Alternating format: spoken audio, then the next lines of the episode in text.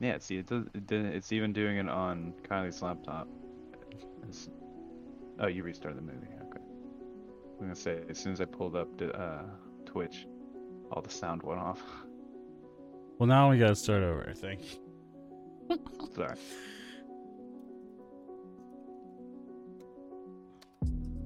All right, one more time. Sorry.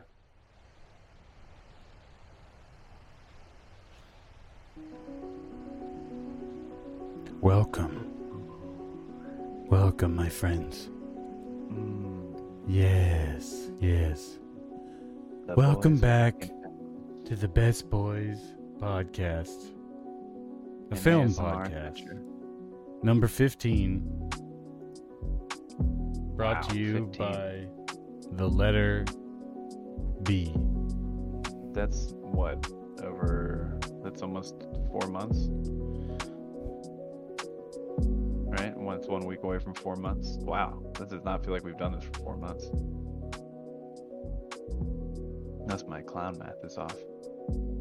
You're gonna need to speak up if possible. Sorry. Um, it's I it does- doesn't even feel like it's been f- almost four months, uh, unless my clown math is off. Um, damn, this week, this year's flown. This whole summer's flown. yeah. Um. Yeah.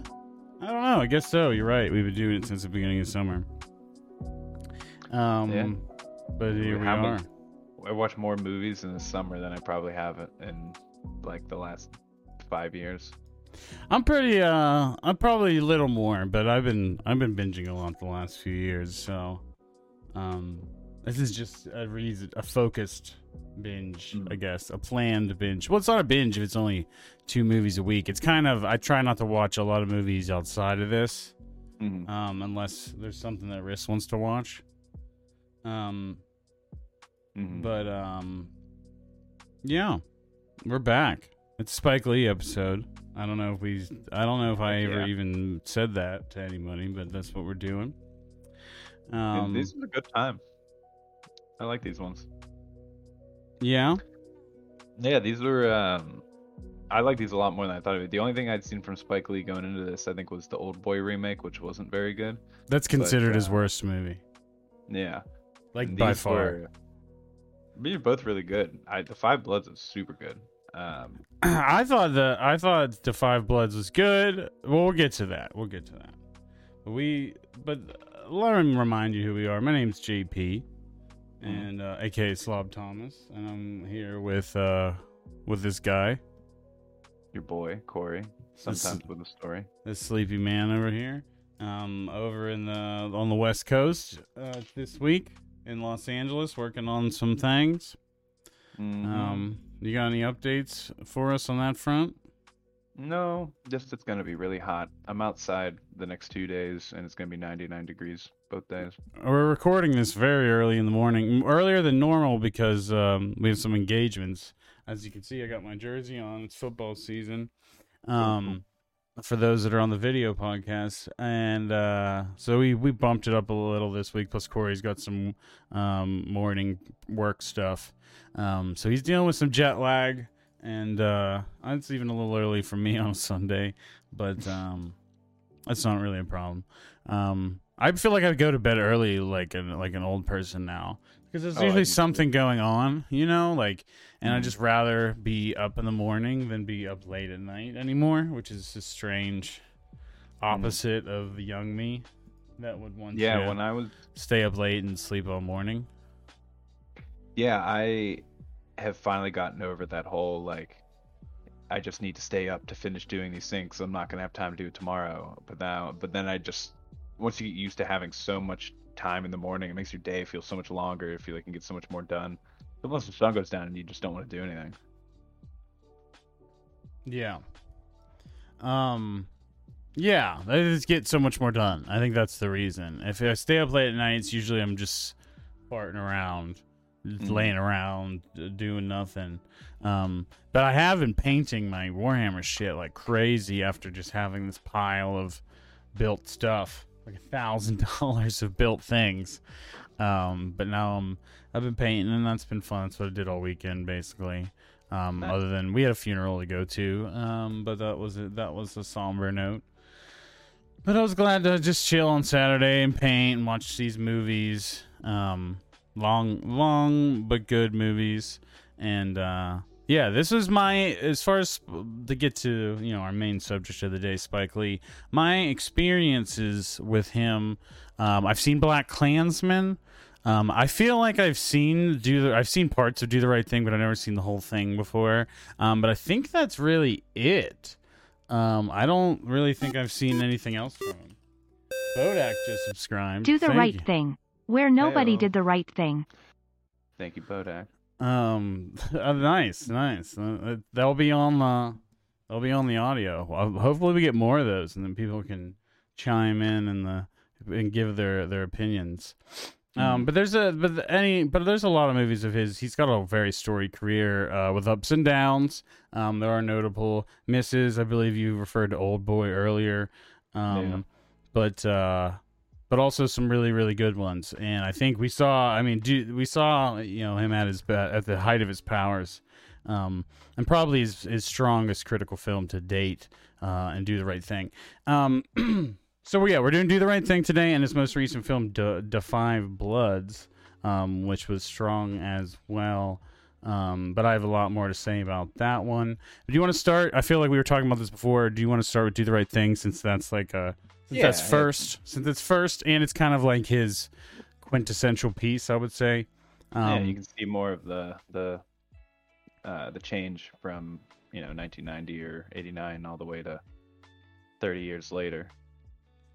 Which it's a, in my opinion, it's a big jump, but there's definitely a lot of connections that you can see from like the style of how he does his uh, films.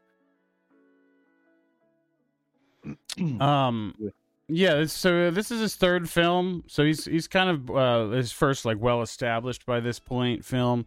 Um, she's got to have it in School Daze or his first two. Um, Mo Better Blues, uh, uh, I suppose, is kind of gets slumped into his beginning phase as well.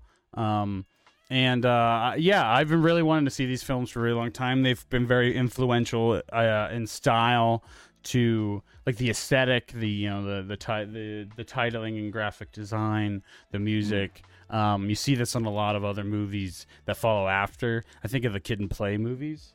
Um, the, Yeah, the yeah. comedic, and I don't know. This might just be a sign of the time, and I um I have a problem where I like to assign direct influence to things that I don't fully know the full picture of yet. So, but I, I do see that link um, where this is a critical thing that came before, and then you had more popular commercial things in, with Mhm. using those aesthetics that have followed after, like the House Party series and whatnot. Even Martin Lawrence is in the House Party series. He Yeah. was in Do the Right Thing. Um, do the Yeah, right they- thing.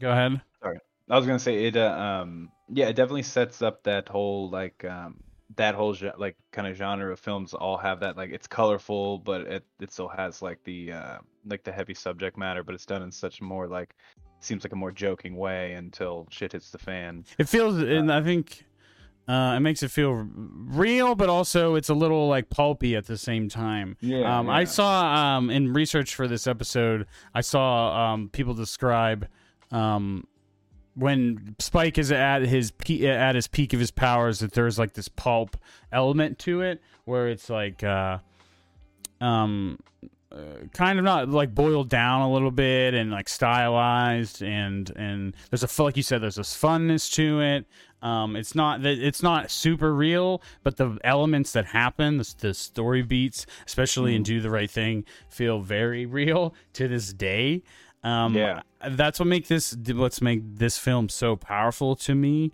is uh how relevant it is to what we have going on you know 20 years late 30 years later. This this movie came out when i was born. Um not when i was born but the same year. Yeah, it looks Um, like uh, three months.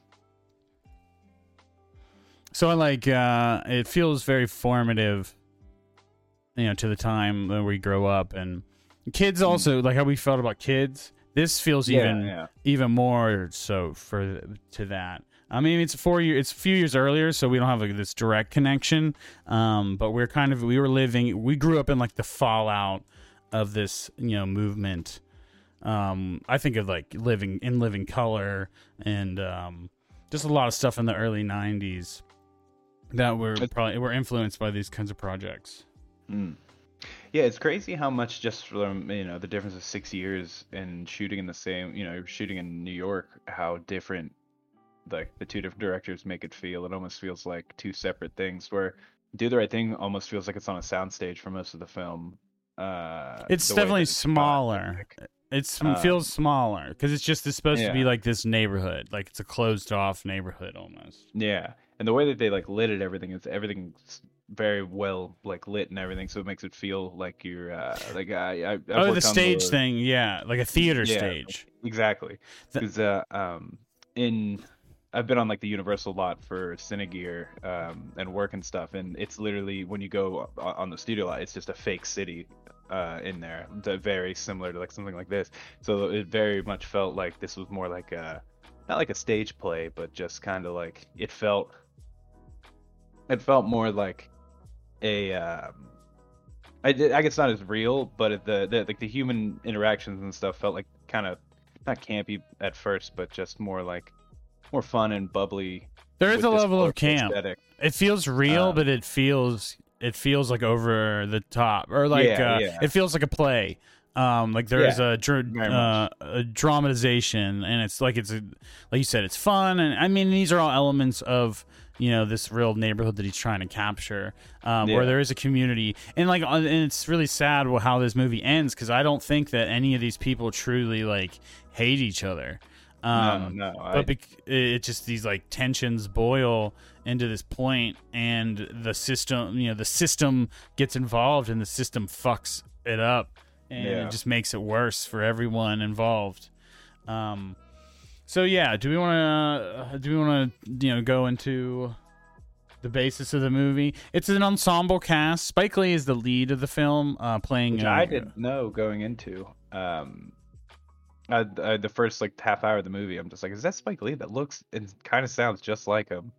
Um, and yeah, I mean, obviously it's him, and it's uh, I, th- I thought he did a good job. I um the cast I think was really good. Uh, I liked uh, Radio Raheem a lot, and uh, but the mayor is probably my favorite because he was just like this drunk guy walking around, but with uh, but like a heart of gold essentially. Um, you know, trying to like uh impress my mother sister and try to like always make sure the kids are doing like nice thing. Uh, he call he refers to all of the kids as doctors um which i thought was fun. Um i don't know if there's any other meaning behind that though but um but uh I, I mean the, the premise of the movie is it's it's hot 100 degrees in new york and everybody is just getting more and more pissed off as the day goes on and like the whole movie takes place across like a day um but how did you uh how did you feel about the cast? Um, it was a, it's a really strong cast. Um, a lot of these actors have been working for a really long time. Um, John Turturro's in it. Um, Ossie Davis plays the mayor, who's had this long storied career. Um, mm. Ruby, uh, Ru- Giancarlo Esposito, uh, who is famous for being Gus from Breaking Bad. Um, is uh, it's wild seeing him so young and playing this very different character, um, and then the straight laced, um, you know, very clinical uh, Gus. Um, Gus Fring from uh, from Breaking Bad, and yeah. I mean I've seen him in so many little things, and it's crazy that he didn't really get his flowers till that point because he's been the fact that he's been you know was in this movie and um, and many more um over the in shows and things over the years and just yeah he was in his 50s and uh or whatever and Breaking Bad just blew him up. Um, but good for him uh yeah I love him. Love him. John like I said John Turturro. Spike Lee actually was probably the worst actor in the film but still held his own. Yeah. um R- Rosie Perez uh this is probably the youngest movie I youngest I've seen her in a film. Um, I always I know this is like the worst, not like probably the worst example, the most normie example, but I always remember her from being the crooked police officer in uh, Pineapple Express. Um, oh wow, I didn't even notice that. Yes, yes, it's her very young. Um, Martin Lawrence has a has a small part. Samuel Jackson, who I, I didn't know was in this movie, I, that was yeah, that was the one I didn't know. Has a you know movie stealing performance as his radio host, um, Señor Love Daddy. Uh, and it's like a radio host in the window, so everyone can see that he can interact with the people, um, you know, out in the street, and it's just very, it feels very re- relevant, um, and it just fits really with the motif that's going on. Like there's a radio play, uh, radio thing going on through the movie, which actually is in um, Five Bloods as well, but to a smaller degree. Mm-hmm. Um, and I think this, it really sets the the scene for everything. Um, but when things get chaotic, the rad- the fun radio guy kind of takes a step back. Like you may sh- show a shot of him, I think, when all the chaos is happening in the end.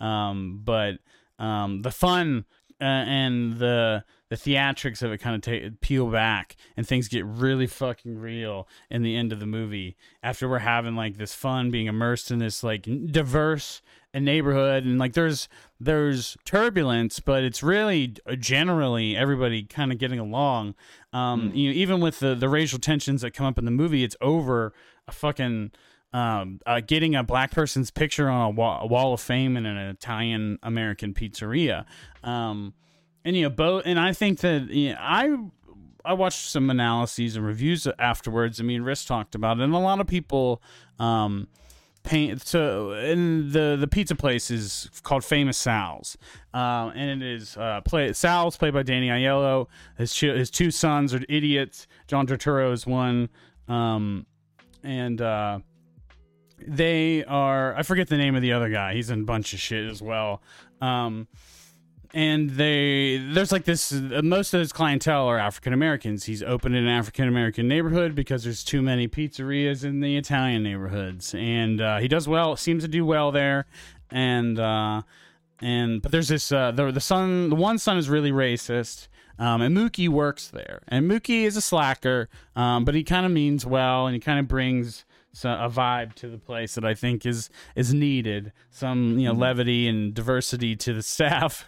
Um, though he, he is a slacker, Mookie kind of sucks, and we find that out. Like as much as Mookie Yeah. is really likable, um, Mookie uh, is a good guy, and he seems like you think he's got a good head on his shoulder because he's so confident um, and and kind of cool out in the street.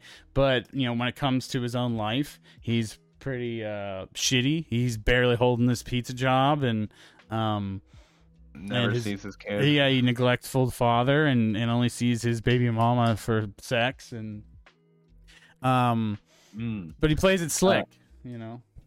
Yeah, the um, I was gonna say the uh, it's great. John Turturro I didn't know was in this at first, and when I saw him, I was like, oh, you know, he's funny, and then you know, he, he's he's he's one of the worst people in the movie.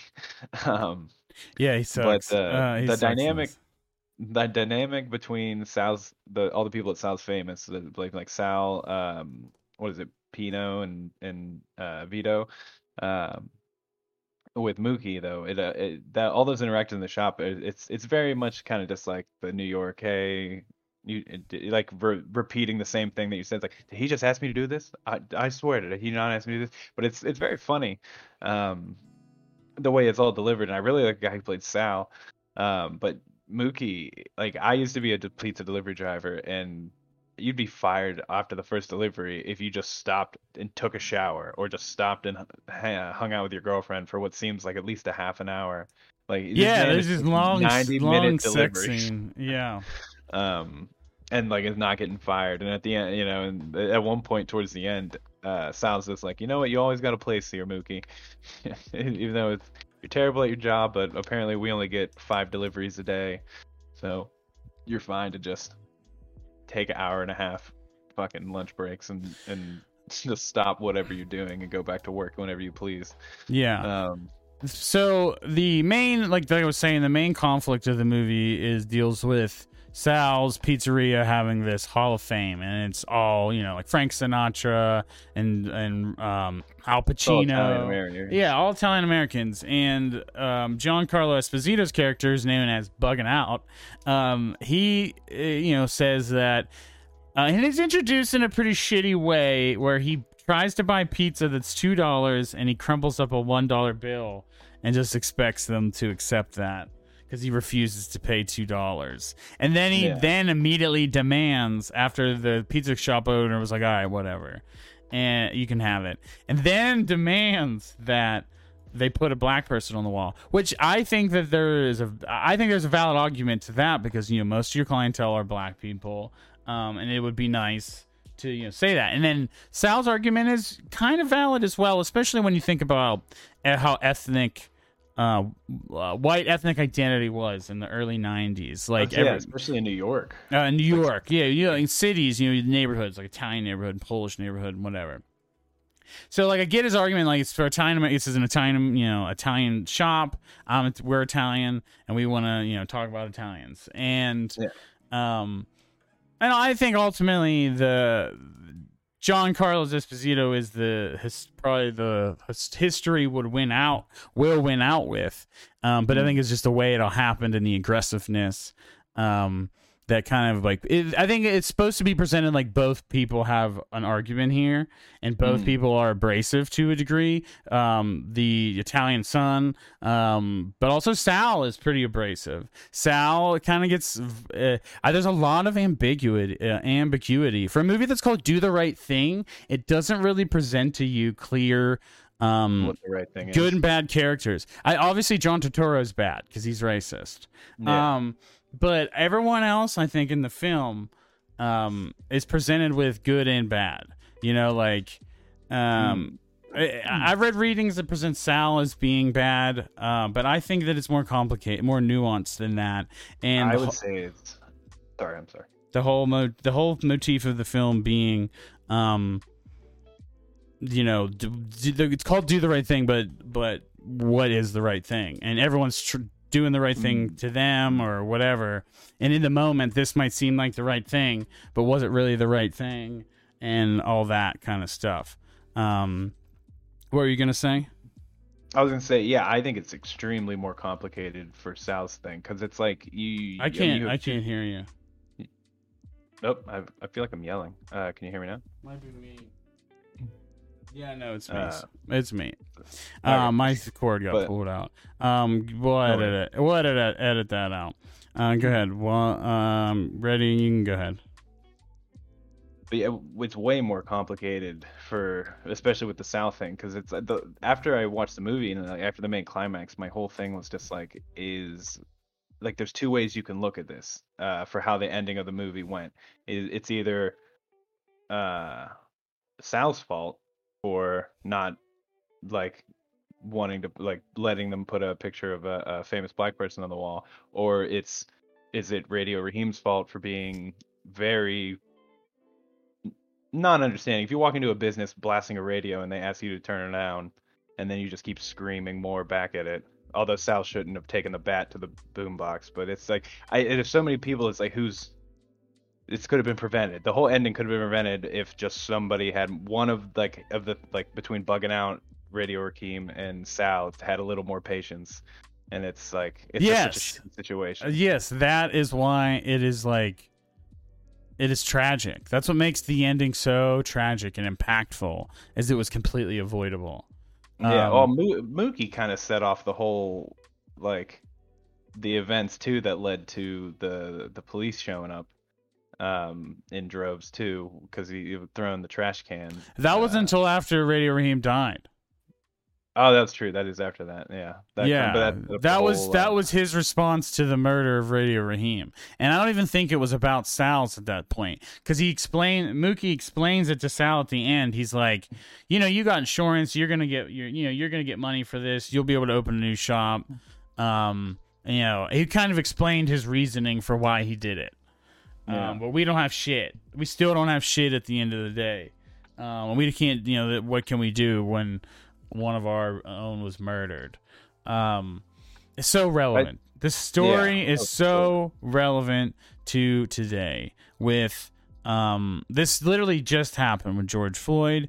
Um, there's also, uh, you know, you could draw connections to any, you know, many of these stories. Eric Garner, Philando Castile, um, you know, uh, Breonna Taylor, etc. Um, and you, it kind of explains the cycle of rage, um, and and like these tensions that have boiled.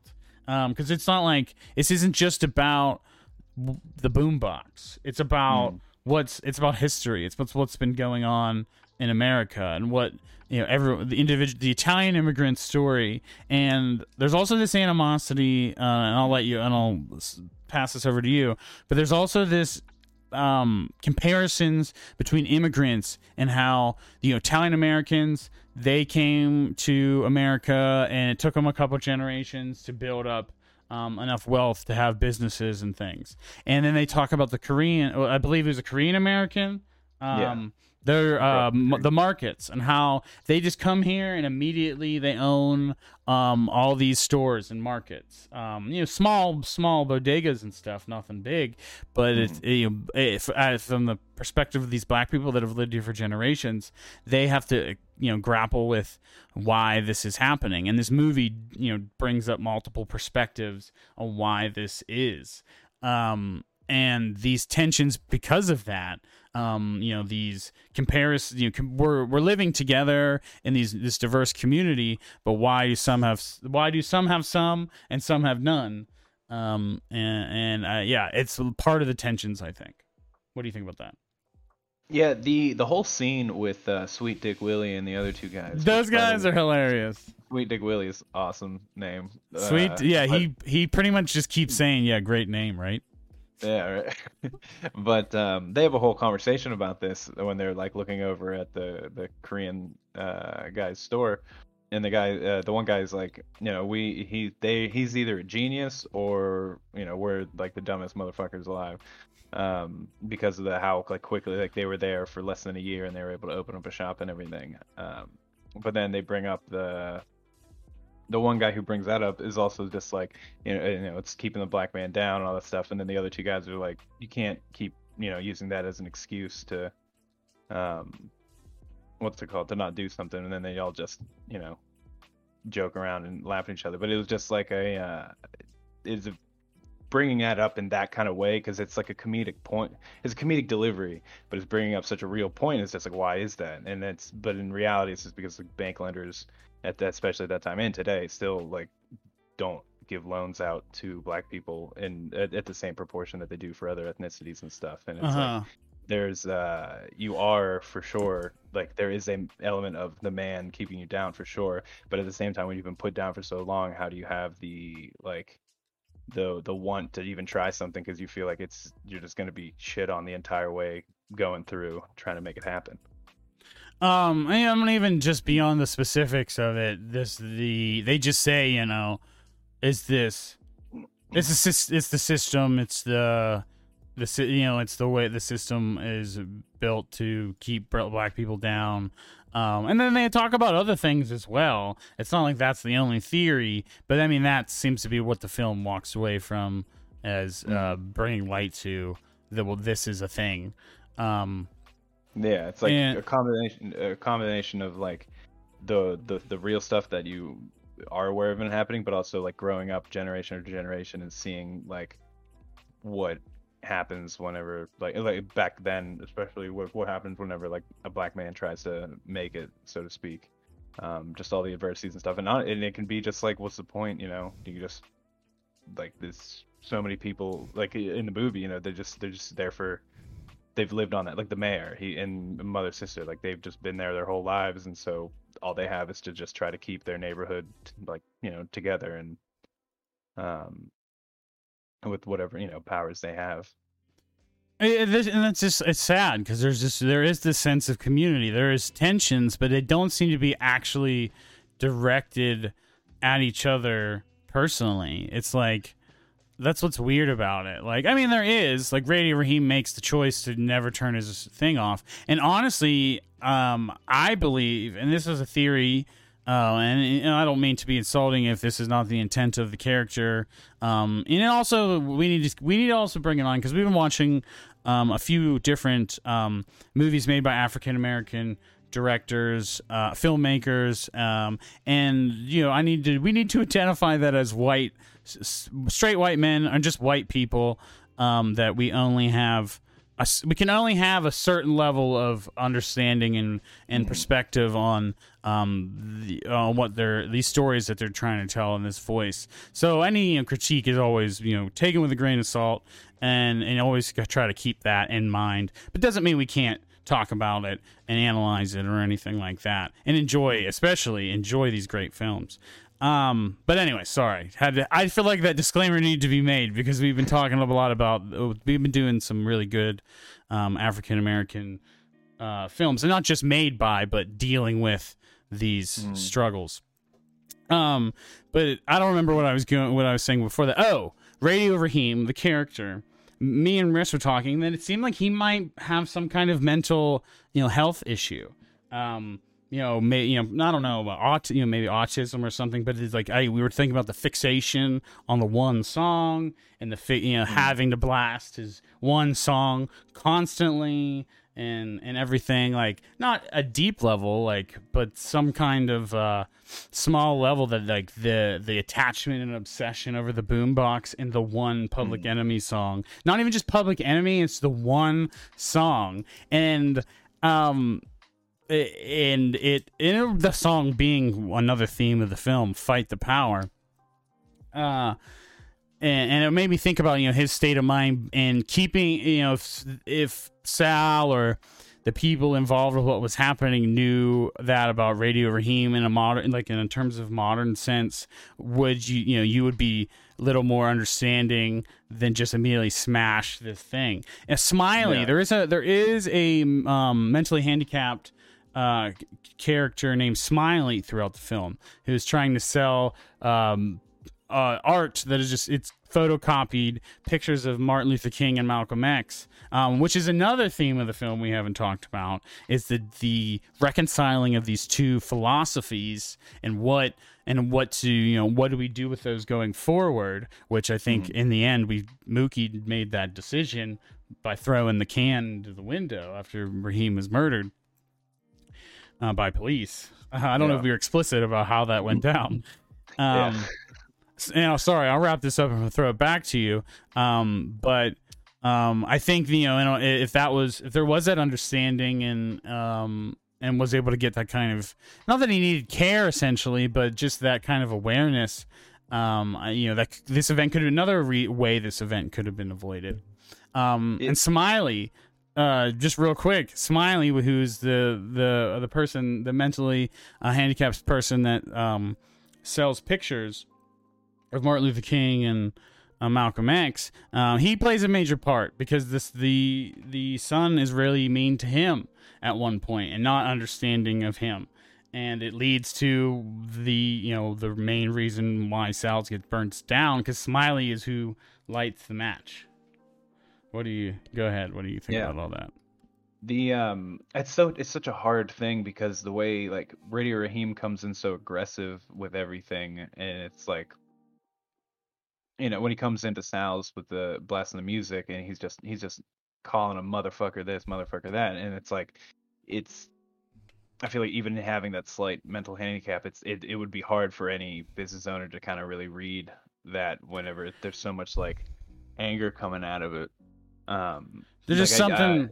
I, I, it's so it's such a complicated situation. There's something like, better that we could have done, besides like like smashing his radio, and also uh, getting a situation started that brings the police and mm-hmm. enables his murder. I think in uh, like within the new political conversations that we're having regarding policing and things. Like I think it all got politicized with defund the police, but a lot of the things people are talking about is instead of having cops come down in a situation like this, you know, maybe having a police officer there, but having a like social worker or somebody mm. lead lead what's going on and try to diffuse the situation, you know, yeah. rather than immediately kill someone like yeah. escalating to the highest end and it's you know like uh, i think that's what you know, the people in in on the right you know they boil things down to like we need to they're saying to take the money away from the police and it's no it's like there's just another way to do this there's a, there's a better yeah. way and, and i this that scene and how the whole end of the movie plays out is a result of this fra- this antiquated um, policing system and also just the the system how it affects African Americans. Um, do you think that Radio Raheem would have been murdered if he was white? Um, I don't, this uh, movie definitely says no. This movie yeah, definitely says no. Probably not. I think I think if the bat if it all went down again exactly uh, the same. exactly Ex- the same, I probably not. I would I say think- probably not as well. May, even he got roughed is it- up. it- it's still it not still murdered. Are we still consider in the same community, the same neighborhood, and everything? Uh, Um, as much as we can keep the same, to, you know, to make it a comparison, I Yeah. I think in reality no, but and um, but and I think this movie is definitely asserting no. No, for sure, for sure. Yeah, obviously I'm- the movie, but because Uh, I feel like if it was the only the only thing I can think of is like if it if he was white, I feel like all of the the black people in the community would have been less getting heavily involved in in because it became a big mob of people trying to pull people off of each other and all that. But I think it was like trying to people break. It was just a natural people Yeah, trying to break, it up a fight. Like that, it wasn't anything abnormal until murder happened. That is was, what um, made it into an abnormal situation. I think. Um, because um well you had like the uh, the other the four kids that came in with Martin Lawrence and the the other two guys and the girl and they like they jumped in at one point to start like att- like well, and it was because of Sal who said the N word, and that that was Yeah, when yeah, Sal. did- yeah Sal's rage came like th- those people were on Sal's side, and that is also the thing I forgot about because I was trying to say Sal is a a neutral character in this um, with flaws. for the most part But in the but point. in the end, he's shouting the N word at them in a rate in a in something that has to do with a racial protest. And every, all the black people in there, the patrons that were supporting Sal and be like, "Get the fuck out of here! Turn that off, Raheem!" Mm. Um, are immediately on their Raheem and, and uh, bugging outside, understandably Yeah. so. Um, so I forgot that is an important important detail. I mean, he's frustrated, but Mm. it's no excuse to use that word. Um, and you Sal didn't use it throughout the entire film. It was Yeah, he- only John Turturro that did. yeah Um, and you know, it makes you wonder where he heard where he heard that from, because it is his dad. Um, so I guess so I guess I more understand with that, but I I do feel bad for Sal. I do. Um, I think Sal is a sympathetic character, but I Yeah. think that that at the end of the day, this is uh this is something could have been avoided in many ways by multiple people involved, and ultimately got to this level because of systemic racism. Um, and it's what this film's trying to say, and it's and maybe at the when this film came out, someone could try to argue it, but how much video, visual evidence we've gotten in the last thirty years since um, the fact that this exact situation has happened and caused, you know, um, civil unrest throughout the country and just activism throughout the good, you know, positive activism and change throughout the country. Um, is, you know, speaks to the power of this film and this story. And it, it, this is a on, and I haven't revealed how I've actually felt about it, but it, we haven't said anything bad about it. This is an amazing movie. Um, this is maybe one of the best movies I've ever seen um the the rel- like i said the power the relevance of it the style the color the stage the ensemble cast. I think the only things i could knock it for uh, we were me and Riss were last night were just trying to find criticisms because we couldn't. And I would say the use of Fight the Power, overuse of Fight the Power. I would have loved to hear a few more songs on this soundtrack than just Fight the Power, but I think that there's a reason why the repetition is used in artistic sense. So I think I can find uh, a pass for that, but it did get to me by the end of the movie, and I think maybe that's the point. the The whole opening of the movie is Fight the Power for like six minutes on loop while we Yeah, watch Ruby. Perez dance. Yeah. Rosie Perez, excuse me. Keep combining Ruby Dee and Rosie Perez. Um, but uh, so it, it, I'm annoyed by the song by the end of the movie, and I love that song, and I love Public Enemy. Um, and, and I that that and then I mean Spike Lee's acting is cool, but sometimes it's not the best. But it's just because he's compa- he's got so many great actors in his cast. Yeah. The uh, yeah, I would say the the only knock I have is Spike Lee is a bad actor in this movie. But honestly, when you're also directing, like he also he produced, wrote, and directed, this, so you have so many moving parts. So probably the last thing you're thinking of is just like you know, like I'm not the I'm my character is just a vehicle to get you around the neighborhood and get you into Sal's, but the the, everybody else in the neighborhood is the real cast. But I um, liked his vibe though. Like, yeah, he wasn't a great actor, but he was like there was something cool about him. Like, he just felt like that cool guy that was always around.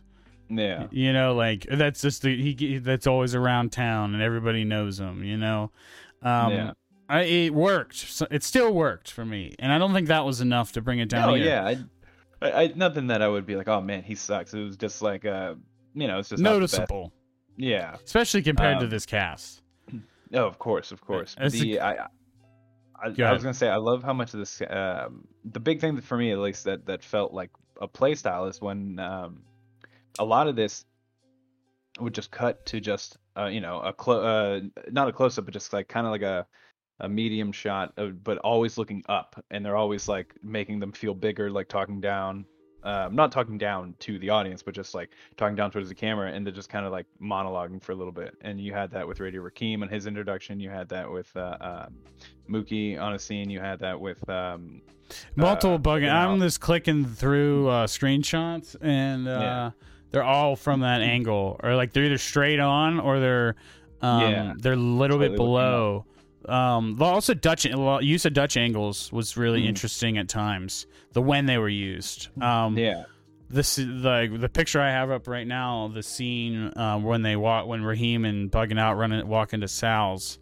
Um, Mm. is on a Dutch angle and it's at that lower angle and it just it's like the shit it feels shit is off you know yeah. um I mean, he does. He incorporated some Dutch angles early in the movie, which I was like, I wonder why, because it was still when things were pretty calm, but it would just be like the the mayor talking to like the four kids on the stoop, and it, when it would cut to the kids, it would just be Dutch angle, and it's like, is this a foreshadowing for something? But um, oh I think it's also like it's it a it gives it some style like in a surreal way like a comical Yeah. way um also like I don't think the Dutch angle always means means eerie I think it just means like it can be surreal or off or um, yeah, just something is is off kilter.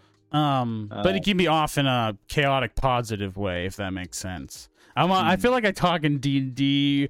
Uh, what's it called? Alignment anymore a lot Yeah. from playing so much, but uh, yeah.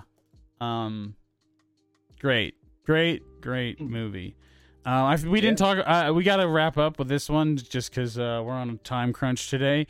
But uh, I want to. Uh, we didn't. We just brushed over Da Mayor. You talked about Da Mayor, but Ma- Da Mayor is one of the best roles in the film. Along, I would say Sal's great. Sal was nominated. The actor Danny Aiello was nominated for an Oscar. It was the only person in the cast nominated for an Oscar. That's Really? crazy. The That white is- guy is not. That just speaks to everything in this movie. And it's nothing about Danny Aiello because his performance he's- is great. Sal was great, but but I, feel like yeah. b- bugging out, Radio Raheem, um, even the mayor I are say, all great yeah, characters. The mayor was my favorite uh, of the acting and stuff. I thought he did the he did the um, like functioning alcoholic, just you know looking after his neighborhood guy pretty well. Uh, me Um, and me and Riss recently watched Bubba Ho-Tep on uh, on Comet, the basic cable channel, and uh, and he plays um, uh, JFK or like Jack Kennedy or something, and he's black, like, he- and it just never explained. He's like, I'm the real J- the real Jack Kennedy or something like that. It's so funny. Oh my god, he's really really funny in that, and he's really funny in this. He's just a really then the movie likable guy. Uh, and then the movie Bruce with, Campbell uh, and Elvis. Yeah, yeah, so yeah. yeah, I've never Mm. seen that, but I've heard so many things about it. Yes, uh, I'm trying to sing. Um, uh, just a couple of fun little notes that I had. Uh, apparently, Spike Lee wanted Robert De Niro to play Sal, um, but Oh, but wow. De Niro was too busy. Um, we mentioned earlier that Martin Lawrence was in was in it, uh, a small part. Um, and yeah, uh, I guess that's really it. Um, I love this film. How'd you feel about Martin Lawrence's lisp in this movie? I think it was cool to see him play a more like background character that wasn't just like stealing the scene. Um, Yeah. Like he wasn't the leader of the gang or anything, um, or he wasn't the cool guy in the group. Um, it was Yeah, just, it it- was it was kind of cool to see him in a role like that because you don't see him. I haven't seen him in many roles like that. At first, I thought he was doing the lisp to like make fun of like whoever like when he first like starts talking, but then he has it through the whole movie, and it was just like, I, like at first it was like it seemed like it was so over the top, um, with it, but it was committed with the whole thing, so it was just like part of the character. But it was uh, it was just interesting because um, he's so young in this and just kind of, you know, he's Martin Lawrence, but um, yeah, like you said, it was kind of nice. But the yeah, the I for for the love hate for Keem having the love hate uh, brass knuckle things on him, I feel like he he was just very angry. Yeah, he's an angry man. He was angry, but uh, he wore colorful clothes. Um, Yeah. so much color, and this is the the style of the of the late '80s, early '90s. Just so Mhm. much color. Um, and uh, I also read in the production that they that Spike wanted everyone to not. They he tried to eliminate the color blue from eh, from props and costuming um, as much as possible to try to enhance the feeling of how hot it is, which I Mhm. thought was interesting. Was an interesting uh, detail. Um, I think that uh, you hear about those kinds of things, like the atten- and then people latch on to how crazy that is or whatever, but it just speaks to how to make a good film visually. Um, and if you really want every shot to be, you know, a painting, like they say, or whatever, it's not just the framing and everything. Like there's a serious attention to detail um, Mhm. in everything that that you can have um, to really curate the exact look you're going for. And I think that's how people like Wes Anderson um, and others, or we Riss is downstairs watching a Taika Waititi movie, um, and just how people like develop their styles in that way. Yeah, with um with film, we Evan and I always say, um, and most people I think are right on this, but like, our department is the most important department on, on a film set. Like what you throw in front of the lens is way more important than like you could have the How best it's DP put in the world. together, yeah, and and the best if it- camera and everything. Yeah, Mm, you're Roger Deakins on the best camera in the world. Yeah, but if you don't have the uh the art department there, like setting everything, it sets the tone. It's it's every, that even how you light everything. Like lighting is just as important as, but I would say art department slightly more because you can have great lighting, but if there's nothing interesting to kind of like immerse you into the room or into the area or whatever, it's just you know you're just just watching something on a screen. Um, rather than feeling like you're, you know, you're there and you're understanding like the setting and the characters and all how they're feeling and how they interact and live in this. Um, one of my favorite like set on this was all of the interior apartment scenes were super dark and contrasty, but you have just the bright orange glow from the heat coming in from outside, and it's just so like all silhouette um, but there's a lot of handheld shots in there too. It just makes it kind of feel more like, I guess, more more real, more at home, more fly on the wall. Um, it was, it, I just it was done so well, and it was probably my favorite. Like those scenes were probably my favorite uh, from a, like a lighting standpoint, and just kind of like set direction because it just it conveyed the heat, it conveyed the um, the uh, the the class, I guess. Uh, I don't know how to how I would say it. Um, like the income of the area, and just kind of like how Oh, yeah. surviving and everything. It's still, and I Uh, love uh, when they illustrate that, but it's still vivid and beautiful at the same yeah, time. like that. The use of like the heavy orange the light, bright red in. wall. The bright Yeah. red wall, I, I and with the three old guys and the umbrella, like is Yeah, such yeah. a cool shot. I thought every time it came up, it was like this looks so good. and with um Tina's uh, apartment, they had just uh, uh, so red, um, not curtains, but like the shades, I guess, for the windows. Um, but when you had the light coming, like hitting through that red, it just like popped in in this all black scene. It just like, um, yeah, it really punches home just like the heat, but also just kind of like the, uh, I don't want to say blood, but like the, I guess yeah, like boiling blood. Um, just look at the tension of everything because red is such an aggressive color. Yeah. What um when it's like speaking of the heat, I think uh for sure is trying to now that I know uh, the, what he was saying about color and eliminating blues and wanting hot colors, it definitely explains why um so much red and orange and yellow is used um in the more in the sets, but um than in the costumes, but uh but there's a little red on everybody, I notice. Mhm. Um, and if there's not, it's behind them or something. Um, the one thing, and we got let's give the scores after this and move on. But the one thing I wanted to ask you, style wise, the shot wise, I noticed. How did you feel about the shot through the box fan? Um, that was like it ca- looked like a strobe light because he was like shooting I don't know if it's shooting through the fan or if it was Mm-hmm. shooting like um like in a way that the the fan was hitting the light. So it was just this strobe light through the fan. It was during the sex. which- which It was scene during the sex scene, the ice, the ice, the ice cube oh, sex scene, Oh, okay. and gotcha, at the gotcha. end of it, it was like a strobe light from the fan, the box fan. And Yeah, yeah. um, um, if you didn't notice it, then you must not notice it. But uh, Riss did not No, like. I- I- Riss did not like it, and I thought it was cool. But then it Yeah, like, I know what you're talking about. uh, but uh, Riss, I thought it was cool. But then you know, like strobe lights are just kind of uh, uh hard on the eyes.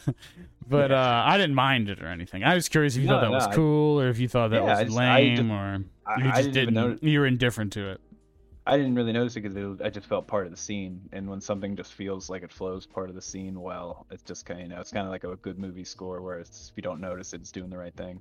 Um, but uh, yeah, yeah, it's it's I would say it was either um, them cutting the light intentionally or it, shooting through the fan, but the uh, yeah, no, I, I mean it works for that scene. Um, oh, oh, man, I forgot my last thing I was to say. There's so many scenes that just cut mid sentence abruptly and change to another scene, which I yeah, I like that. like, I, and re- because uh, honestly, I didn't notice that. So the fact that because I sometimes Riss usually points that kind of thing out, and the fact that I didn't even notice that it just meant it just helped the flow. It fit the flow and style of the Mm. film so well, like you were just saying with that. Um, yeah, this movie's great. What are you scoring it? Um, I'm I'm I'm torn. I'm somewhere between a four and a four and a half. I really like this. Really? Uh, um, yeah. I was torn between a four and a half and a five, and I think I'm giving it a five. Okay. Uh, what's do- what's there to what's there to bring it down for? um Like that's what I kept thinking. Like there's no nothing I can say that can bring it down. I feel like it was a tiny bit long and It's like, two hours flat. Yeah, and then this the the scenes with Spike Lee sometimes took me out of it, but but I'm yeah I'm, I'm like solid four and a half. Uh, Alright. after talking about it. Yeah, I mean, uh, yeah, you don't gotta you don't gotta come up because I was high on it, but I No, definitely but think this was- is a near up this is a near perfect film. I and I think I think the power of it elevates it Mhm. that extra half star for me. The power and, and relevance of it. So I think I yeah, I'm gonna give it a five. I think I'm gonna put it at number one. I don't know. Gummo and comparing Gummo to this is impossible. Um, yeah. I like I like I slightly like Minari better, but I feel like it's because Minari first had more like pulling at my heartstrings moments. I think Minari is such a Um, is a. I think my only issue with Minari, it was like his conventional American story that's been told a million times. It's just been this is a newer, pers- uh, a different perspective, and that's what makes Minari special. Mm. But I but that I think is what holds me back from giving it a five is because like I feel like I know I've seen that story Mm. before. Um, so that uh, yeah, it didn't. I think this movie. I uh, this I also bawled my eyes out at the end of this movie. Um, not the end end, but like the Radio Raheem section because it just felt so real. Like I was reliving the the sum the riot summer. You know, Mm. the George Floyd riot summer last year. And uh, maybe that's also why, like our own PTSD from living in these times. Um, and not, honestly, and that's sad to say because we're not even the ones first experiencing it firsthand. Um, so you can only imagine. Um, but so you know, maybe if one day we get beyond all this shit, you know, will this will have that same feeling? Like, oh, uh, while we're this generation, or right now, we're in the midst, still in the the midst of this very struggle. Mm. So I don't know, but yeah, I'm I'm feeling good about that. Um, so interesting enough. I, I, interesting because I heard you say positive things about the Five Bloods, and if you scored this four, four and a half, and you also felt good about the Five Bloods, I liked the Five Bloods, but I also found a lot more wrong with it. Uh, yeah, I don't like. I think this is Do the Right Thing is a better movie than the Five Bloods. I just, I just like the the Five Bloods. I like. yeah, uh, yes, um, I love when the, it the Five Bloods. ense- ensemble cast. I like the movies where you're kind of just you're focusing on like the group, so you can like really deep dive to the character emotion and develop and stuff. Whereas it's like a movie like Do the Right Thing, you're you're just jumping around so much to get the story and to get the setting and the you know the immersion. Um, and you can still get all the emotional points that you need to hit. But with like the with the Five Bloods, you know, you're following these four guys for the whole movie, and and when certain things happen, the midway point, I my jaw dropped and just like emotions were felt because I felt like you know like these guys are like um it's just like seeing a group of friends go on a trip essentially but it just it's no no I'm we'll talk about it before I we start giving away story beats and stuff but um, oh well I feel like it's uh, I like starting with the story because then I can just and we can just talk about how I felt about it after that um yeah. no we don't have to go in deep but like a quick and like you know like the the few sentence synopsis basically the story is you got five friends um, who served together in Vietnam in the same unit. Um, one of them is dead. Um, one of them died in Vietnam, and you find in the beginning they're just the story is they're going back to find his remains, and it's you know sponsored by the government in conjunction with the Vietnamese government, and it just seems like this you know veteran thing, and it's a nice thing that they're gonna do and have a reunion and and whatever, and then you get there.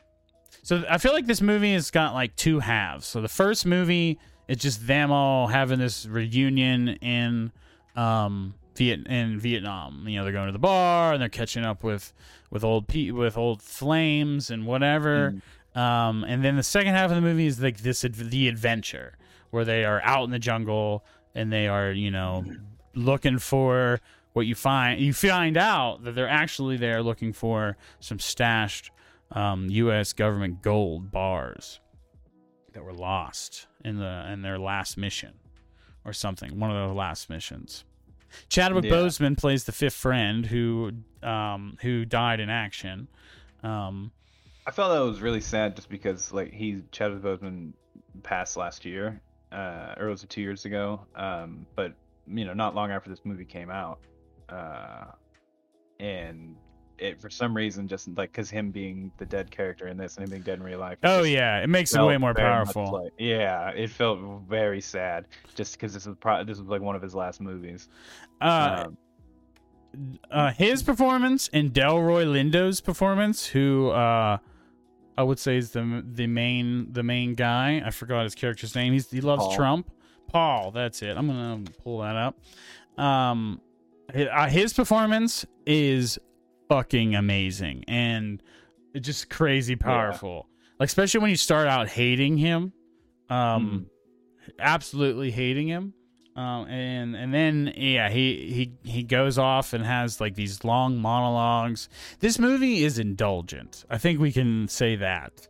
Um, ne- this reminds me of The Irishman in that like Netflix must have been like, "Hey, we'll produce this movie, we'll distribute this movie for you. Um, you know, we're not gonna ha- say what the make thing. yeah make your movie. We're not going to say anything about it. Um, just turn it in. We'll put it up. That's what this felt like. Um, so like the, there there is um I think a desperate need for an editor uh at the wheel or just someone yeah. to, to help cut some of this shit out. Um, My biggest gripe was the length for sure, but it, it, it, but I don't I didn't it didn't feel long to me in the first half though. I loved all the stuff pre Jungle See, I hate it. I thought this movie was absolutely terrible pre Jungle, and that's really? what I, I'm I'm excited to get to. Pre Jungle was so cliche and shitty, um, that I was like, this movie is straight up two or maybe one for me right now. This scene, oh, wow. but before we get before I get to that, let me talk about the cast beyond Delroy Lindo. Um, Clarke Peters. Uh, there's two actors from The Wire, um, which you're going to be hearing me talk about The Wire a lot. Um, but uh, Isaiah Whitlock Jr., who played Melvin, and uh, Clarke Peters, who played Otis, uh, who ends up being like the the action, like the other kind of lead, like the second male lead of the film. Um, they're both uh, they're both from The Wire, and they have great uh, parts in that in that show. The Wire's one of the best shows ever. Um, Isaiah Whitlock says his his uh, his catchphrase from The Wire, which is "shit." and when he said it, I got out of my seat and was like, "Yes, yes." Uh, I, I think it's so funny that he that that's become a meme for him that is now transcending multiple medias. That if you cast him in something, just expect that he might say shit. I wonder if they write it, if they wrote that in, or um, if it was just shit, or if it's his own flavor improvised. Like it. he just tries to improvise it and everything he does. I, I think it would had to have been cognizant of it because the fact that you cast two characters from The Wire and they're both in the lead parts and the you know they're a part of the main cast. Um, I think I think Spike might have re- recently watched The Wire before he uh, casted this film, but that's just me assuming because I like to, like I said earlier, directly connect everything. Um, this is a direct influence of why this happened. Um, but yeah, the and then also we also need to talk about Jonathan Majors, who is plays Paul's son, David. Uh, Jonathan Majors is great. Uh, he's in Lovecraft Country. Uh, he's also in um, The Last Black Man in San Francisco, which is a great A24 movie that we will probably watch someday. Um, that's my the, my first experience with Jonathan Majors, and uh, he's great and everything I see him in. He's kind of like Yahya Abdul Mateen. They're like they're like around the same age. They're both on HBO shows. One, uh, HBO, one was on Watchmen and one was on Lovecraft Country. Um, both coming out of indie like A twenty four indie flicks. Um, yeah, they're like of the same class to me, and uh, love them in this. Uh, he was really good. He's like a professor. He goes he, from Morehouse College, a black college, and he uh, and he's kind of I don't know. He, he kind of seemed like he showed up to keep an eye on his dad, but also he seems to know about the gold and pretty much demands a cut from the jump. Yeah, he's like, I read all your emails. Your passwords is one two three four. Uh, Oh yeah, because he's an but I feel like, yeah, I feel like it was more like I want to know where my dad's going or why he's going because it could be a thing where it's like maybe it's because he said his dad has nightmares over Vietnam all the time and Yeah, like, Paul has PTSD, it's like- severe PTSD. Like they all say they do, but they and they kind of try to play off Paul's. But Paul is Hmm. literally insane because Yeah. of uh, he's still dealing with his demons from the war. which you find out more of like later on. Uh, There, there's also flat. This should I guess we t- mentioned. There's also flashbacks throughout the movie of the Oh, and they're, the and- they're shot like war, like straight up war scenes. And they ch- they chose to not de-age any of the the the bloods. And Chadwick Boseman is young, is at his age when he died, but the rest of them are like their current selves, which I thought was an interesting choice. I like um, that to be I don't. honest. It didn't. It did not. It, it worked. It worked fine.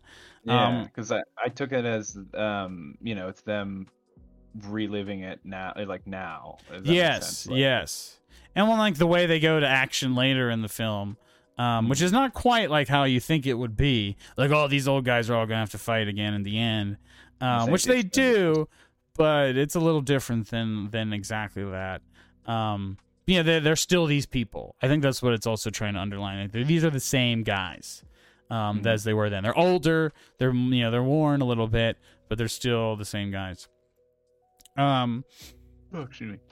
The uh, but gonna let me quick- finish. uh, Yeah, sorry. Go Sorry. ahead. uh, I was just gonna say the um I, I like the why I like the first half so much was just because like and you could say the first half is a little long. I think it's about an what an, a little over an hour before they make it to the jungle. Yes, But um, they, find the gold at oh, exactly halfway. Gotcha, gotcha. The uh, I just I like the interaction between them, and I liked like you were you were getting backstory just from their interactions, not not even necessarily talking about what they're doing like outside of the movie, but just kind of like how they play off of each other, like who's what role in the, in the friend group and everything. And it it, it was it was funny, it was fun. Uh, obviously, Paul is you know dealing like when that dude's trying to sell him a chicken, and he just loses his shit on the boat, and or he's call- you know he's the MAGA guy which is very odd. but um, and it made me it, it made me have more of an emotional impact when they got to the jungle and shit started going down. Um, I just like I just felt bad every time something bad happened. I felt so bad. Um, like I I had tears well up whenever uh, the the one character Eddie, who we didn't really talk a lot about, he's played by Norm Lewis. Um, Yeah, wait, don't let's not get to that yet because I that's all I was trying to say is I still want to talk about the beginning. oh, okay, sorry, I'm sorry. Um, so uh, I wasn't. Yeah, I didn't get to finish talking about the beginning. The beginning, as I did, I hated, and it's because it's so cliche and bad. The uh, the dialogue with them all with the French guy are um is terrible. That whole scene was terrible. The scene with Clarke Peters in his um his old flame and his illegitimate daughter um that he'd never met is also extremely cliche and has been in a million movies and everything about Vietnam like you have to have a long lost child. I feel Yeah. like um, it honestly just reminded me of Hey Arnold. Uh, and and Mr. Hyunh's long lost child, but also um, yeah, I've seen it in a million things, and that scene was just so heavy handed and cringe. Uh, the radio, the radio things in this movie with the, the like they do this flashback grainy Hanoi radio thing, and I'm I think it, I looked into it and it's something that was a thing in Hanoi at the time. Um, but the way it was used, the fact that they they show you this long the whole sequence and then they keep coming back to it and instead of showing you new things they just show you smaller chunks of that original sequence. And like that is a thing i was like why? Like why did we need to like i guess i get you're trying to like establish a vibe and like this is uh, the memories that they keep hearing in their heads or whatever of the time uh, and they're you know they're then there's a lot of there's flashbacks because it's you know, I get it Vietnam flashbacks um you, the way memories and PTSD work. Like there is a good use of those themes but I feel like it just pads the runtime and doesn't really like make the film better. I like the seeing it once um, there's a lot of creative things he does. He throws the this movie gets the kitchen sink thrown at it. There's monologues. There's like state theater stage looking stuff. There's the radio the radio things. There's flashbacks. It goes four by three. I love the way when it goes from flashback that the screen just shrinks and grows back and forth instead of just being Yeah. cut. They use um, slideshows, uh, multiple points in the movie, um, like like yeah. picture slides. Every time they reference like a, a famous uh, black person or something, they cut and put the person's picture and name on the screen. I like- um, or, uh, I realized Uh, that that that I realized that that uh, pad the runtime as well, but like in a good way, and like that was part of his uh, Mm. like that was part of the story. Is give it well, it's, it's. Black History. Black History is another theme of the movie. Um, is just talking about black people in Black History that you, we don't know quite as much about um Mhm. than the typical the, the ones we you know we get taught about as kids. Um, do you have something to say? I was just agreeing to what you were saying, essentially saying the same thing.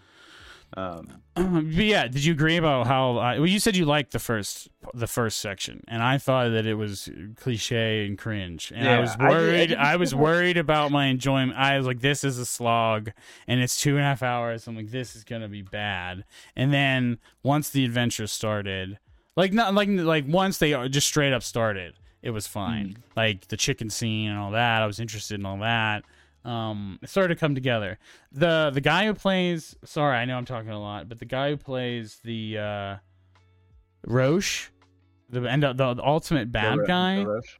yeah where uh Jean Reno he's Yeah. the you know the classic french actor from uh from the uh leon the professional with uh what with that's Natalie Portman's opening role. I really want to see that movie. I've never seen it before. But he's a really uh classic French actor from the 90s that's in a ton of uh ton of cool shit. Like he did a lot of action stuff. There was like a French his friend Leon the Professional is kind of uh like um Chow Yun Fat kind of a, a little bit.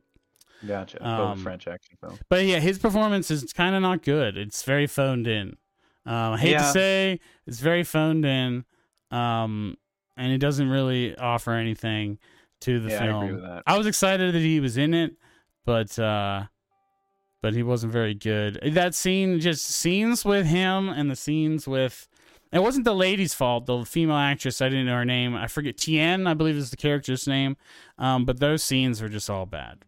And it, but uh, and they kind of, but they do set up the film to move forward in the second half.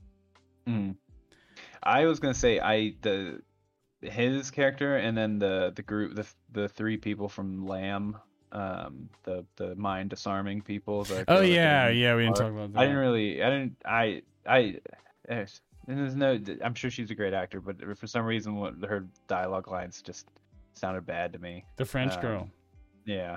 I I didn't don't have a problem with her. I think just her being French, there's going to be like a, it's like harder to tell because of the Yeah. accent, and that might have been even the issue with Jean with uh, uh, Jean Reno, but uh, Yeah, no, his. I mean, when they're doing the negotiation scene, it just he there's like no tension in it because he just seems like he just doesn't care. but maybe also he's like some big rich millionaire guy, so maybe he just doesn't care whether this happens or not. Um, but I don't know. I I know what you mean. it's it's it's it's bloated and indulgent. But once the adventure gets started for me, it gets a lot better. Though I the ending I start to check out when it gets very cliche, like the drug cartels come to steal the the gold and Yeah, there's just I a was- lot of cliche about it. Um, I was hoping it wasn't gonna go down that road. That's my biggest thing with it. Was just like you had to set up to be something so much cooler. More powerful then- than this. Yeah, and just Than just a basic cliche story. yeah. the mo- it- it- that, sorry, go ahead. I was just gonna say the mind stuff I thought was actually at first I was like okay, and then the mind stuff was actually good because it became Yeah, this I level of uncertainty that anyone could step on a mine at any time. And now Paul's whole thing where he just starts praying and walking through the jungle because he's like I like I'm f- done with y'all. I'm just getting out of here and Mm. fucking uh, just walks through the jungle and there could be a mine anywhere. And he just pray Mm. like God's gonna take care of me, and if this is meant to be, it's meant to be and uh, he ends up you know getting killed in the end by the I, I don't know if they're cartel i just keep calling them that because it's like that cliche group Yeah, these I don't kind of even know if movies, they were the name. They're just some kind of like- crime uh, organization um Uh, so they were working for Desroche. Uh, Yeah. the French guy. So it's just, I, I guess they're part of his, our cartel. I don't know. He just wanted the gold, but um, there's a lot this movie is a lot great about it and a lot good about it and i think it could have been edited into a four for me. Uh, not to Mhm. start talking about numbers already but i think it could have been edited into a great movie to me. Um, but it is uh, and there's a, is a lot great about it and i think that makes it worth seeing if you have the time to. I just put this on while i was, ar- was just hanging out and doing a couple things um, i started like working on models and things while i watched it and uh, it wasn't bad. It wasn't a bad watch, but I feel like if I just was sitting there watching it, that it would have been much m- more of a slog for me. I had to pause it multiple times in the beginning, also for all the cringe Trump shit that kept coming out of Paul's mouth. Uh, it was like, oh my god, like it's heavy-handed, but it is kind of actually how these people talk. So Yeah, I didn't, it, it didn't, spot on. real, it didn't really bother me that much. Uh, yeah, they have they all those people have the same talking points. So there's there's only so much you can stretch out of that. But I um. I I definitely feel like this movie is too long. Definitely, I feel like the two hours, you know, shave a half hour of this. You know, get rid of a little bit in the front and get rid of some of the stuff in the middle. But the uh, eh, overall, though, it just it when we start getting into the deaths and when the stakes get raised. From Yeah, once. So yeah, like- talk about Eddie. Talk. You wanted to talk about Eddie. Talk about Eddie. Okay, I had so Eddie, which we didn't really talk. He was the other member of the four guys that come out, and he's supposed to be like the rich guy in the group who has all these car dealerships and shit. And then you find out that he's broke. When, whenever they get the gold, uh, everyone wants to keep it for themselves, like their share for themselves. And Eddie's like, you know, Norm wanted us to give this back to, you know, to The people. reparations to the people, uh, and all this stuff. And uh, while he's like going on about this and stuff, um, you you know everyone is kind of like I think you think Otis is kind of leaning that way. Paul's very much like fuck you, I got mines. Um, and, but then later they're like slightly later they're just talking and he just is backing up and it just explodes and then they just cut to him screaming and they show it and his arms are gone and his waist below his waist is gone and he's just screaming and he's just a like he's just a torso and it's so horrifying and and so sad because Eddie was so he was like doing the right thing and is a nice guy. He was just like, and he just got done talking about how broke he was and now he doesn't have any money because, um, you know, he he blew it all away or made bad investments and stuff, and and and he he just ah yeah oh man it was so sad. I felt so bad. It sucked so bad.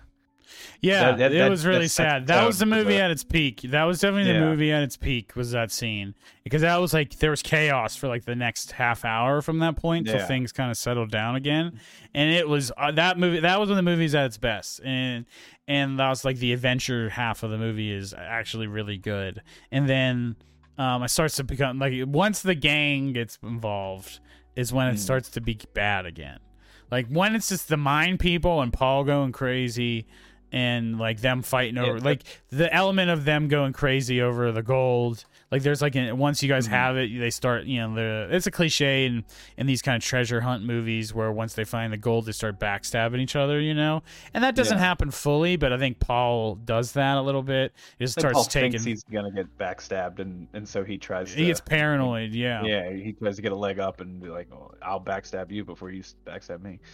Um, but the I, I this could have been such a more interesting story if you got rid of the that part of the action elements, like the like the, the we'll keep saying the cartel people, um, because the I did like I once did- they came out, I was like, oh, and then I realized where it was going, and I was like, oh man, Yeah, because you see that little inkling. There's just like a shot of just like the two guys with guns in the like woods watching them, and then it's just like goes away for like 15 minutes, and it was like, man, this is yeah, this is Expendables. Um, yeah. Some I read in some reviews that this is the sim very similar to the plot of Rambo Two, Rambo First Blood Part Two. Um, where he, I think he has to go on a mission to get an old buddy, and there's gold involved and all that. And like they, so the review was like, this is like Rambo Part Two, but good. and uh, I thought that was funny. But also, it's that I think that's what makes it feel cliche because we know this story. Uh, we know we know these beats, but this is putting making it about these black men and their experience in Vietnam, but also it's making it about mental illness and PTSD. They also talk about it like there's this thing where they roast one of the characters for needing painkillers because they're old and have Yeah, knee, like uh, back problems or something. It's and and uh yeah that's it. And you know at first you think about it but also like he they're gonna be carrying like do they know how heavy gold bars are? Like that's gonna be he's gonna need that. You know if he has a problem he's not gonna be able to do this without that and it comes up. And you know and after he gets roasted you find out one of the other characters melvin also was prescribed the prescribed the exact same thing. Yeah, the and just uh, hands him his bottle. Because they say once they get the gold, they mention like, dude, they're carrying like 40 pounds extra a piece, uh, just in gold, and uh, the only one who's actually strong enough to like walk normally with it is David, because he's young. Um, but they, they very much seemed like a you guys didn't think this through kind of thing. Yeah, they did. Um, yeah, that was the point where they. It reminded me of of stupid ass Army of the Dead. Not be because when they got to the money, it was like, how are you guys gonna get all this out of here in time? You can't. You physically can't. And then you find out because that movie's poorly written that that was never the intention. Was never for them to take all that money. Um, Or But, this, uh, they make it a plot point, and that's it's better written in that way. I do think this movie isn't the best. The like the dialogue is good in parts, but there's also like a lot of I love all the monologues and the the flashback with Chadwick I- Boseman, but there is some bad dialogue uh, in the Mm. first in the first half of, from my Mhm. opinion, and the the back the ending as well. Um, that is not as up to par. Um, that's what I mean. There's so is the movie just messy. It's like if this could have been tightened up mhm. by like somebody you know uh with uh, either the editing or what have you just kind of make tightening things up i think it Mm. could have be it could be uh, could been be a possible classic But yeah, the um, with the uh, oh god, I almost I, I just lost it. Shit. Um, the ah, it'll come oh, all right yeah don't do that Sorry, I just had it, and as soon as you stopped talking, it went away. um, i mean oh, I, I was gonna say this is. Sorry, I got it. This is. I think this is a an example of when a cast lifts a script up. Um, because the, Uh, the, the main ensemble cast, like the four, the main four guys, I think are phenomenal. I think that with like they are the reason why I like this so much is because I I care. But about Chadwick them. Bose, honestly, Chadwick Boseman and Jonathan Majors as well. And honestly, That's that a- Asian the- guy's good. Van Vin or Vin was his name. Vin, I I yeah. really loved his character. He was just super chill about everything. Yeah. Um, but I think that that's why I like it so much. Is I feel like if you had different actors in this, this might not have worked well. I think the casting was good. It's well, ca- Uh, it's yeah, it's super well casted. because and- the, the the cliche parts like they don't hit. They don't. They didn't come off as cliche to me because I like the people who were delivering the lines. But the um, Oh, those some of that shit could not have been saved, in my opinion. yeah. but yeah, that, yeah, there's yeah, there's there's at least a half hour to cut off of this movie of just the bad dialogue. Yeah, just bad Stuff. cringe scenes and bad dialogue. And, But there's a good movie in there. Yes, there's a great movie in there, in my opinion. It's just you know how much are you willing to um to insert the the extra investment in this film. Um, The- yeah, it's super indulgent. I think indulgent is a great. This isn't. I know you when I use that word, I always mean like there's a great idea here or there's something good here, but they maybe are taking some things super far. Like you're throwing too much at it, and like there is Yeah. a point where less is more with this film. Um, but this is a more is more film.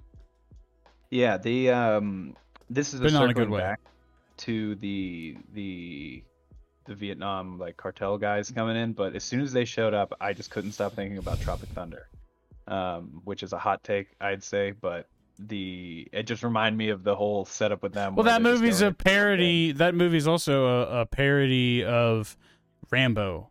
Yeah, Like that's uh, like, everything those from, like films. stepping on the mines, everything. yeah, literally, uh, those are all tropes. Uh, that's why. That's what the he's using trope genre tropes. yeah. um, in this film uh, as well, and I think it takes it, it takes away from it because it may, it takes away the uniqueness. Like you're he's putting a unique spin on genre on a genre and tropes, but I think the the the reliance on some of those tropes end up taking away from the power of the the uniqueness of it, if that makes sense. Mm. yeah, yeah, for sure. Um, like I get what he's trying to do, but I don't think it always worked. I guess is what, um, and, and it's execution. Mhm. Still liked it though, and it may. Uh, and next time you know we do Spike Lee, well, you wanted to watch BlacKkKlansman. I insisted we watch this instead because it's his newest. Um, we'll def. I, I, I've seen BlacKkKlansman. It's a much better film. I would put it with, you know, Spike and his at the height of his powers for sure. Um, so if you liked this, you'll definitely Mhm. love BlacKkKlansman. I think BlacKkKlansman's the Okay. kind of story in this style like uh, that that you would, would, would that would resonate with you more. Um, but all right, um, let's do it. Let's score it. Let's wrap it up. I know we we both got things to do today. You got a busy day. I gotta go to work. I In an hour. I, I- set in an I hour. go into uh, I think dad's or something to watch football. I think. Um, but uh, yeah. Stillers. What uh, what are you giving to Five Bloods? I I liked it. Um, and now talking it out, I'm definitely sitting more at like a three and a half.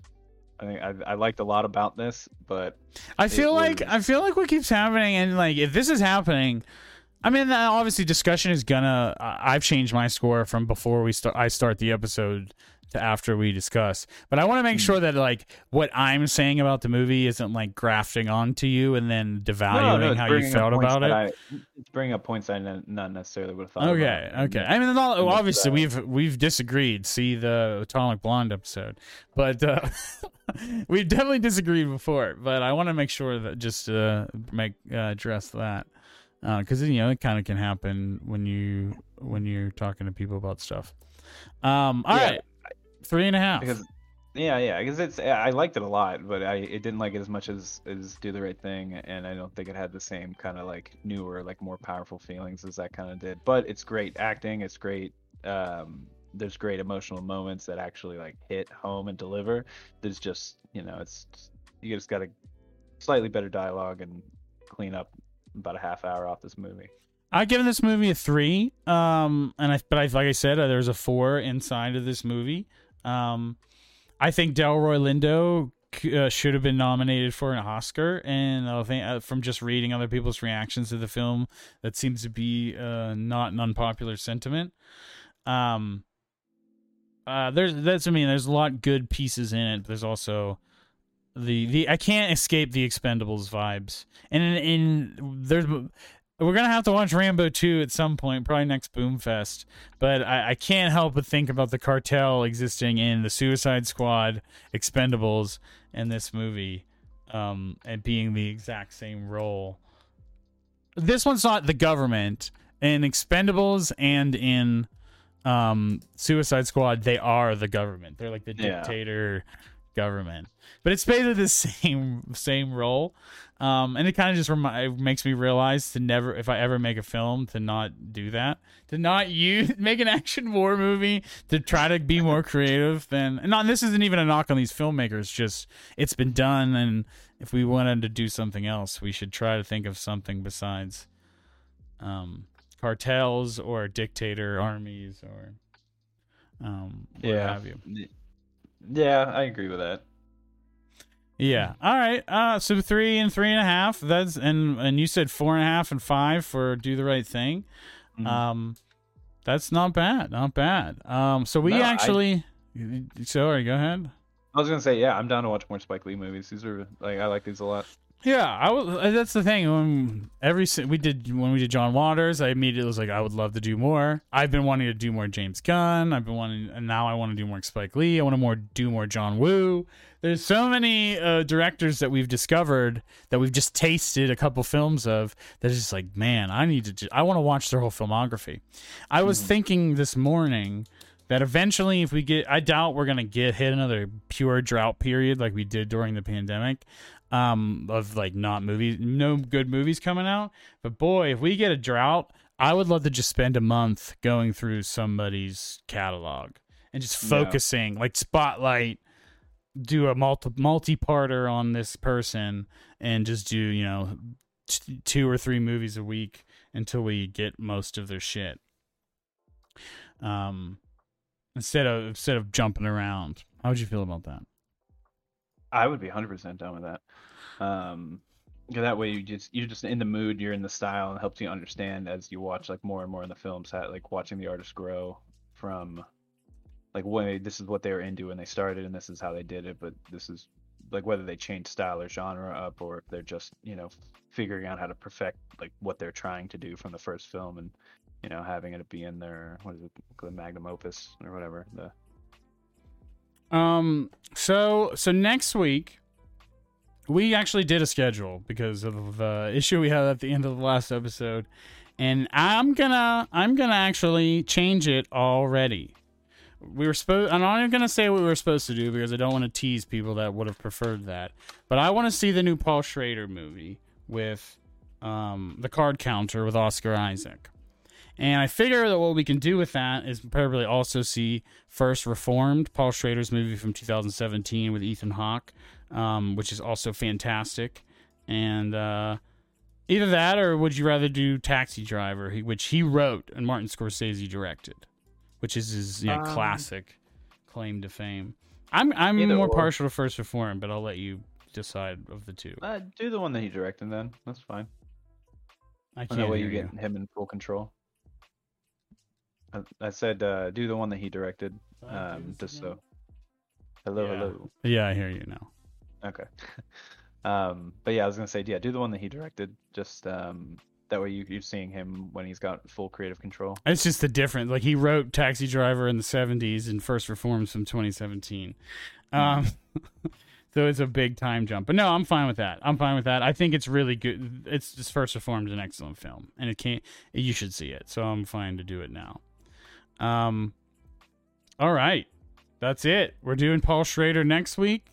And uh, we got another new film on the docket. I don't know if I know if it's in theaters, um, but it just released. So we'll do that next week. We'll see you soon.